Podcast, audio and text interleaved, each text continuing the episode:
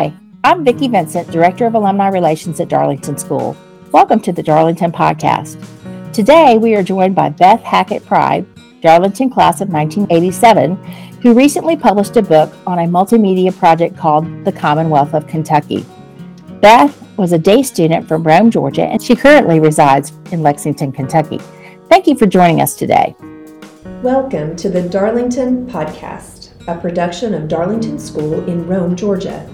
Join us as we take a look inside and outside our classrooms and connect with students, teachers, alumni, and more. Thank you for joining us today, Beth. How are you? I'm doing great, Vicki. Nice to see you. Nice to see you. So glad you nice to hear you. it's wonderful. It's wonderful. Um, I would love for our listeners to uh, know a little bit about your Darlington experience. So let's go back to the beginning. Give us a little bit of information about how you ended up at Darlington and um, what kind of things you were involved in as a student. All right, great. Well, I came in seventh grade. Um, I remember wanting to come in sixth grade, but had to wait an extra year at St. Mary's. Um, my father and his family all went to Darlington. My grandfather had gone to Darlington. So I had a deep family tradition of the school. Um, but when I came in seventh grade, all the way through 12th grade, um, I really always felt really fortunate to be there. Um, I knew it wasn't a given that I'd be able to go, so I was um, really happy to, to be a part of it. And middle school was a blast. Uh, I remember Mr. Van Ness playing stickball out in the uh, in the front yard there. I mean, gosh, the campus has changed so much. But we had a little roundabout asphalt circle, and he had nicknames for all of us, and he made us all feel so special. And you know, my experience at Darlington was really special. And um, when I was in high school, I remember um, just just eating up the independence that was uh, on campus there, really feeling like it was a collegiate campus, you know, something that was really different than anything I would have experienced at any other school in Rome. So I loved my time at Darlington. Well, that sounds good. That sounds good. I hear that a lot about Jim Van Ness and about, um, I remember when my own children were in the middle school and um, he always said, uh, I will always remember you. You'll always have someone who comes back and knows your name. And um, that kind of makes him so legendary and such a special, special, special um, former teacher for us. So uh, those who are fortunate to have him and have that experience, um, we're truly blessed. So, uh, what would you pull from your Darlington academic experience that um, has been most useful in your skill set for your life today, whether it's professionally or personally, or maybe both? Well, for sure. I mean, I was an English major at Georgia and um, and was an English teacher for a long time. Um, so, you know, learning how to write, learning how to analyze literature, um, enjoying history and the humanities, that all came as a result of my experience at Darlington. And uh, and I attribute um, critical thinking skills and problem solving skills to that curriculum that I enjoyed there. And the teachers were all I mean, really great. Um, I'd say the thing that I loved about Darlington that uh, to this day I believe came from my experiences there was just a belief in in spreading your wings a little bit, kind of having the courage to dabble in a lot of different things in life. And you know, I always just felt like the teachers there would let us kind of stretch a little bit. You know, it's not really true of most schools um, these days, particularly because there's so many you know regulations and everybody's so careful that you don't really have the opportunity to um, take some risks uh, the way I felt like we were allowed to academically at Darlington. And so, you know, it was fun learning there. And I just, I, I still feel that way about learning and this project that I've just done. I mean, I never thought I would do something like this. I never thought that I would get into marketing. I never thought that I would be a podcaster like you. You know, I never knew I would do any of those things, but I do have sort of this sense of courage where I'm not afraid to try new things. I'm not afraid to learn new things. And I really think that the independent learning environment at Darlington had a big part of that. I love that. I love that. Um, tell me one moment that might have been a favorite classroom experience um, while you were at Darlington. Well, um, I mean, there's so many, and you know, a lot of times people will ask, you know, who's your favorite teacher and that kind of thing. And I have a lot of classroom moments that I remember. Um, we all laugh about some of them when we get together, but one that I feel is pivotal. And and when I became a teacher, I looked back on this moment a lot. I mean, I would say that this that there were teachers at Darlington who made me want to be teachers, and Mr. Awesome was one of those. And so my junior year AP Humanities um, I'll never forget the first day, the first day walking into that classroom. And it was one of those, I don't know if the classroom's still there, but it was a tiered classroom where, you know, it is still there. It, yeah, it's named in his honor now. Yeah. Perfect. Well, I thought it was the coolest thing I'd ever seen. You know, to me, it was progressive to be able to sit in a theater like environment. I felt like, well, I felt like I was at a university, you know, when I was a junior in high school. And um, and he, we came in, and he turned off the lights, and he he turned on a song. And it was and just for the record i mean i cannot believe i remember the name of the song. It did not happen quickly. I had to really think about it. I went through this whole process of you know was it carousel? It was something that went over and then i you know like googling other words for carousel and i found it. And it's roundabout by yes. And i don't know if you're familiar with that song but it has all these different melodic transitions in it um, which I had forgotten until I went back and listened to it again. I remembered the beginning for sure because it came on. It's this acoustic, you know, really sort of mysterious acoustic moment. And then it sort of goes into this organ and then it goes into these drums and it goes into all these different things. And while we were listening to it, our eyes were closed. And I remember him asking us, What are you seeing? What are you feeling? How do you imagine yourself in this sort of universe of the song. And and you know i want you to analyze the transitions and let's talk about um, if they work for you if they don't work for you what do you think? What anyway it was the beginning of learning how to deconstruct learning how to analyze art and literature. And it was so multi-sensory you know and i had not had an experience quite like that that i will never forget it. And i remember thinking to myself this is the way I learn best. And this is the way I'm going to teach one day. So, anyway, that's a long story for a very, but it was pretty powerful moment. Yeah. Well, George was a pretty powerful teacher. Um, when I meet alumni, he's one of the, you know, top 10 uh, memorable teachers who truly um, knew how to reach people where they were and get people to look at things from a different lens and um, really impactful in so many people's lives. So I love that you have that memory and that story from his classroom and that you remember that when you became a teacher and, and tried to model his behavior. So I love that. I love that. Um, our campus is beautiful, as you know, 500 acres. And as you mentioned already, that there's been some changes over the years from when you were here. Um, tell me, did you have a favorite spot on campus? I know you were a day student, but did you have a favorite spot on campus? I'd say, you know, for sure. I mean, you know, a lot of people, the first thing they say is the lake. You know, they all, you know, right. because it's so beautiful and it's such, uh, you know, for me, uh, to be honest, for me, the lake was uh, not my favorite place because back in the day, we walked off demerits. Do you remember that? Yes. yes. People talk about that too. Today's kids are like, well, that'd be great to get to walk. Today they make them be silent and take away all of their uh, all of their devices, which is torture for them. Oh yeah, so oh yeah, no, much be, worse than having to walk around the lake. Yeah, yeah, that's a that's a terrible fate, one to be avoided.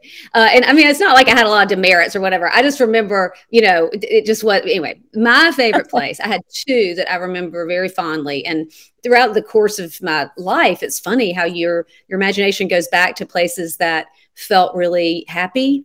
And so I don't, you know, again, I, I've, I haven't really toured the campus in a while. I mean, unfortunately, I'm just, I'm never down there anymore, sadly.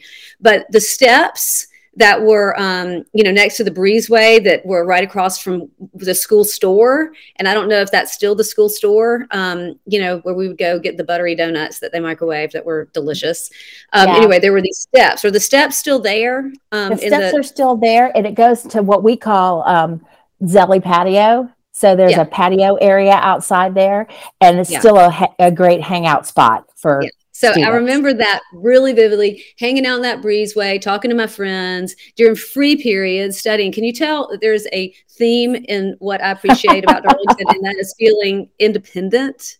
You know, and since I've, you know, I mean, I've taught at a variety of different schools. I've taught in public schools, private schools. My kids attended private and Catholic schools here in Lexington.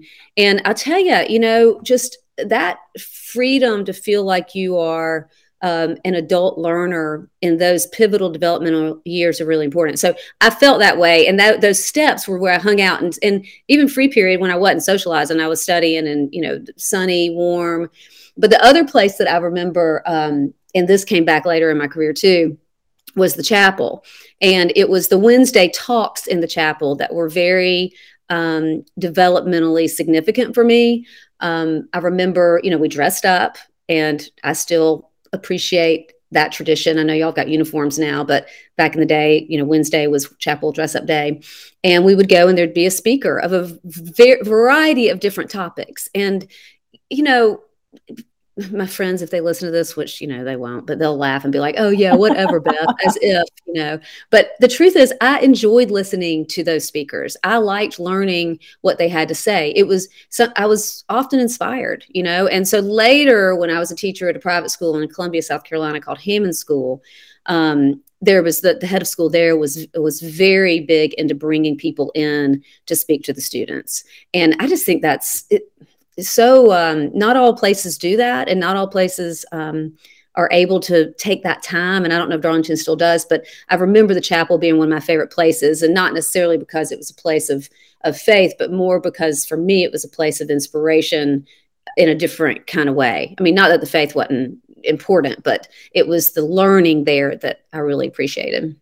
Luckily, we still do have chapel. It's on Thursday mornings now, but still that time for the whole community to get, be together, and still that time for the school to bring in some very impactful speakers. We had an impactful speaker um, today. Matter of fact, who was talking about um, um, a uh, a service organization that works in Africa and it has opportunity for kids to come and build schools and help with um, clean water and that kind of thing. So there we're constantly still challenging our students to think in that way and to open their minds to other opportunities and hear people with different viewpoints. And chapel is such a great time to do that and for the whole community to be together and hear those messages together. So I love that that was inspirational for you and impactful. So, and we hope, of course, that today's students will say the same thing in 20 years. So, Love some that. will and some won't. You know, you're going to have your, you're going to, I mean, you know, there, at the same time, I mean, I'm sure at this, at, you know, I was like, oh, it's time for chapel. But I remember getting in there and and and always learning something new, and it was something that was outside of Rome, Georgia. It was outside of my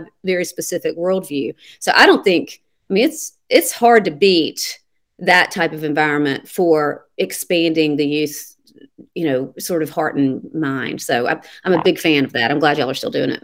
Yeah, we are too. So um, let me move on to your after Darlington. You mentioned you went to the University of Georgia and you mentioned that you were an English major and then you did some teaching. Um, I believe that's where you met your husband, right? Was at UGA?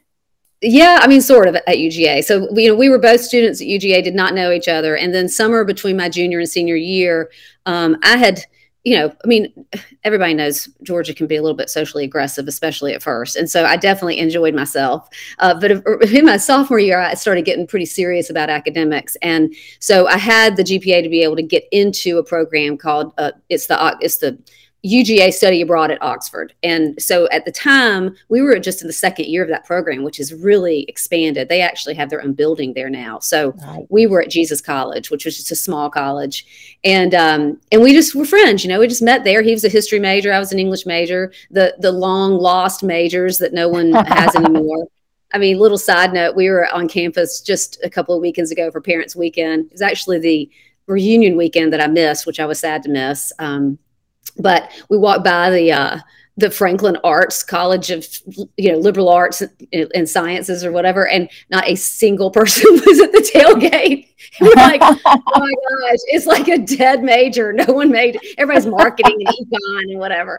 But um, but I loved my time at Oxford, and I of course met Dan, and and then we've been together ever since. And we got married young. I mean, especially by today's standards. I went straight to graduate school, finished up about a semester early, and just you know wasn't ready. I mean, I wasn't gonna. What was I going to do? So um, I went straight to graduate school and got my master's in secondary English education. Uh, moved to Nashville, taught some public school there. Moved to Columbia, South Carolina, taught some, taught some private school there. Coached girls soccer. Another thing I got from Darlington. Honestly, would not have gotten my first job if it hadn't have been for playing soccer at Darlington because I did not play in college, and I told him I'd coach, and it was the only way I got my first teaching job you know coach so um, you know and i loved all that. I loved it. And then we ended up moving to lexington kentucky because my husband wanted to pursue the thoroughbred racing industry. And obviously this is the wall street of that industry and we needed to be here to really make it happen. And so i took a little time off. I always intended to go back to teaching um, but when the time came, there was a, uh, an opening at the Lexington School as the admission marketing financial aid director. And um, my, I had a friend who worked there who kind of introduced me to the job. And um, I really wanted my kids to go to that school because it reminded me of Darlington and, um, and really the own, I mean, it, it, it just seemed like a pretty cool thing. So rather than teaching, I went into administration and I worked at that job for 18 years. Wow. And then just this past May, well, May of 2021, um, I finally hung it up and it was just time. You know, it was like I just was ready to pursue 100% creativity. And I'm lucky enough to be able to, I've got a very supportive husband who um, is a great cheerleader of mine. And, and so we decided to take a little time and let me see, you know, what I, how I could kind of um, stretch in that direction. And, and then, you know, my friend Kelly Brewer, um, who is an artist, incredible impressionist, Kentucky artist. She approached me. I had promoted her a little bit. Um, I really kind of went full into marketing there at the end of my time at Lexington School. I was doing all their marketing communications. I was consulting, kind of rolled out my own little business called Beth Inc. consulting business. I've worked with a number of small poor schools uh, can't afford the big marketing firms and you know west virginia and rural ohio and had a blast doing that and then uh, lexington schools were my major client for a long time and then i also promoted kelly uh, back in 2017 i got her business started for her you know she was always painting she's been a professional painter for 25 years she's internationally acclaimed but she is an artist and she needed somebody to help her get um, organized. And yeah. so I'm good at that.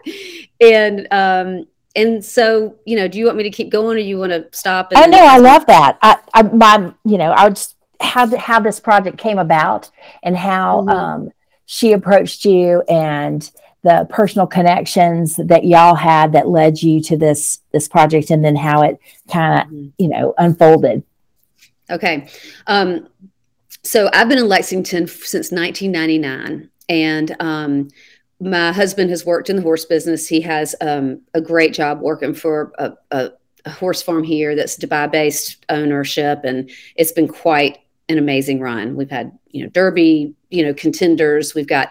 I live on a commercial breeding farm here where um, you know we've got Derby winners just 100 yards that way um, wow. who live here, and um, and it's it's a it's a pretty special place to be. Uh, that has nothing to do with Kelly, but it gives you a little bit of a setting. Um, you know, I, never thought we'd be here as long as we've been here, but um, along the way, I've made some really great friends, some really special friends, and Kelly Brewer is one of them. And we met through our children, as a lot of people do. Uh, but she's been a, a commercial uh, not a commercial. She is a professional impressionist Kentucky artist. She paints a lot of cows and dogs and sporting art, horses, um, you know, barns, beautiful landscapes. And um, anyway, if people are interested, they should follow her at Kelly Brewer Fine Art on Instagram and Facebook. And she she's very exquisitely talented. So we were friends. And in 2017, I approached her and I said, I want to help you. And we, I, I, I do you want to grow your business? And so we um, kind of created a, a scenario, a relationship, a business relationship on top of our friendship where we, you know, went to SEWE and we did some shows and I got all of her social and her website and everything up and going. And, um, and we, we had an exhibit, you know, solo exhibit and, and it was very successful. And then after a couple of years, my head of school at Lexington School came back um, right before COVID hit and said, I really need you to come back full time. And I said, I'm not going to come back full time, but I'll come back almost full time. And so I really had to leave Kelly for a bit. 2021, uh, she knew I was retiring from Lexington School. And she said, Beth, I've had this idea and it's just, I, I can't get rid of it. It is it is all I think about day in and day night. And so what happened to Kelly was her mom in 2020 died of cancer and they were very close. And her mom was a very special person. She was a very charitable person but not not just with her pocketbook you know what i mean like she was one she would go she was a teacher she too was a teacher for 20 something years and she would go to the hope center which is the homeless shelter here and she would she would teach men um, and help them get their geds there's no telling how many men she she helped get their ged so she was just a really special person so upon her death, they set up a foundation in her honor, the Joe B. Robertson Charitable Foundation. And but then COVID and um, and Kelly just struggled. She was grieving. She had a knee replacement surgery. Her dad got remarried kind of fast. Yeah. and she was having a pity party and she just said and then uh, on the on the first the one year anniversary of her mom's death um, her dad gave her her mother's journal that he did not think she could handle the year before. And she opened it. And the first thing she saw, uh, her mom had written in it, What are you doing with your privilege? And it, wow. Kelly said it just slapped me across the face. She said, aside from being a wife and a mother, my greatest privilege is being able to work as an artist. Because, you know, there are a lot of artists who are ex- extremely talented who don't get the privilege to work as an artist. They have to do something to keep the lights on. You know what I mean? Right. And so she's right. very aware of that gift that she um, receives. And so she said, I'm sick of feeling sorry for myself and I want to do something that's going to give back through my art. I want to do something impactful and I want to paint people. And she said, I haven't, it'll be a way for me to challenge myself. It's my mom who's up there just saying, Kelly, you need to do something different and something more and, and, um, and, and be courageous. And I just, I just, she's, she said, I just want to paint people. I want to show what my mom always taught me, and that's that we're all connected. We're all alike. You know, we're born in different places, we're going different places, and we get there different ways. But at our core, we're all humans and we're all connected. And none of us are perfect. And we, you know, but we all have this connection. I want to show that. I want to show that through painting people. And so I just immediately said, I love it. I love it. And it I think we should call it the commonwealth of Kentucky. And you know the whole point is that the the wealth of the state is based in the people of the state not in who wins the lottery right? The wealth right. of the state is is and the story of the state is the people's story.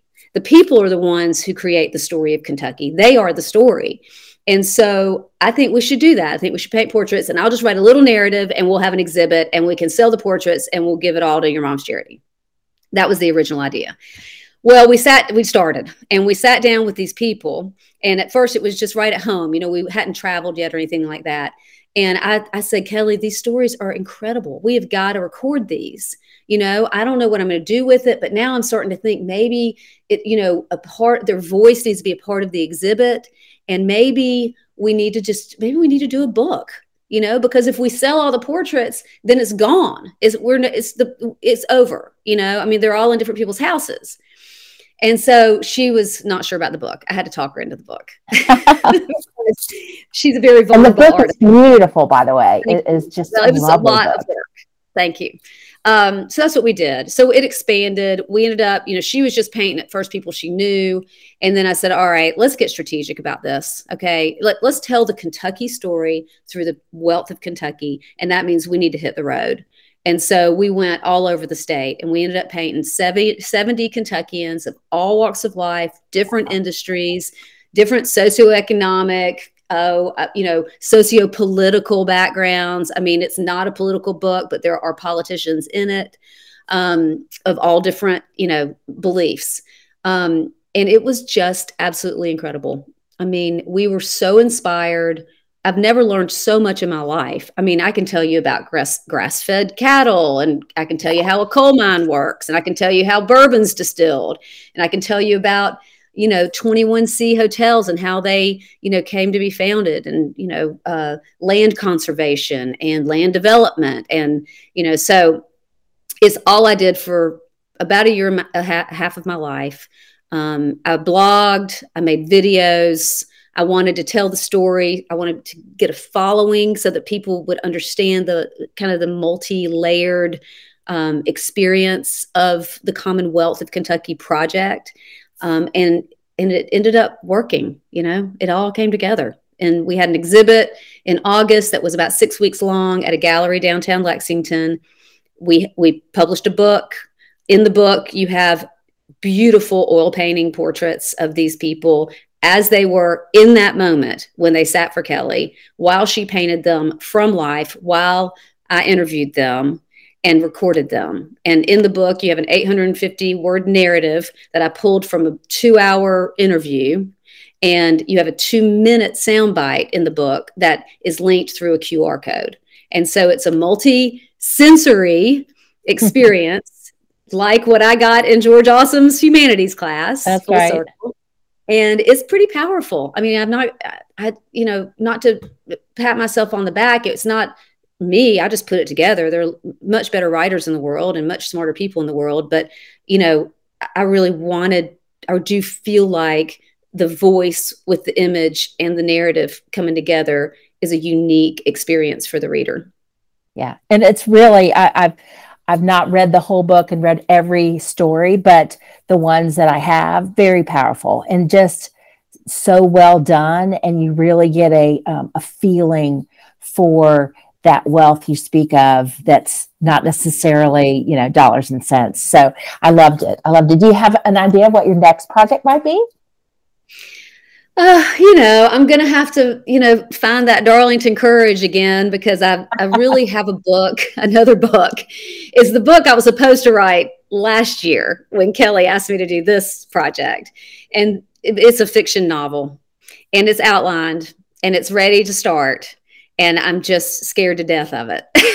because, you know, I mean, it, it takes a lot of courage to, back yourself into that deadline that's crucial i found with this book it you know and i I've workshopped this for students. That was the other thing that was really neat. We had hundreds of people come through our exhibit, and we ended up workshopping it for about six schools who came through. And then we went into their schools and um, just side note, how cool is this? There are schools in Lexington that are doing the Commonwealth of Winburn and the Commonwealth of oh. LTMS and the Commonwealth of Cassidy who have taken our project That's and they're cool. I know. I just loved it. I about died when they told me they were doing that. And so, um, so when I was when we were workshopping for the students, one of the things I said is if you're going to write a book, there's two things. Number one, you have to have a deadline and you got to back into it and you just got to make it happen. And number two, don't edit while you write. Just write and then edit. And both of those I'm scared to death of. And so I'm going to do it. I'm going to do it. I'm going to start. I just don't know exactly when.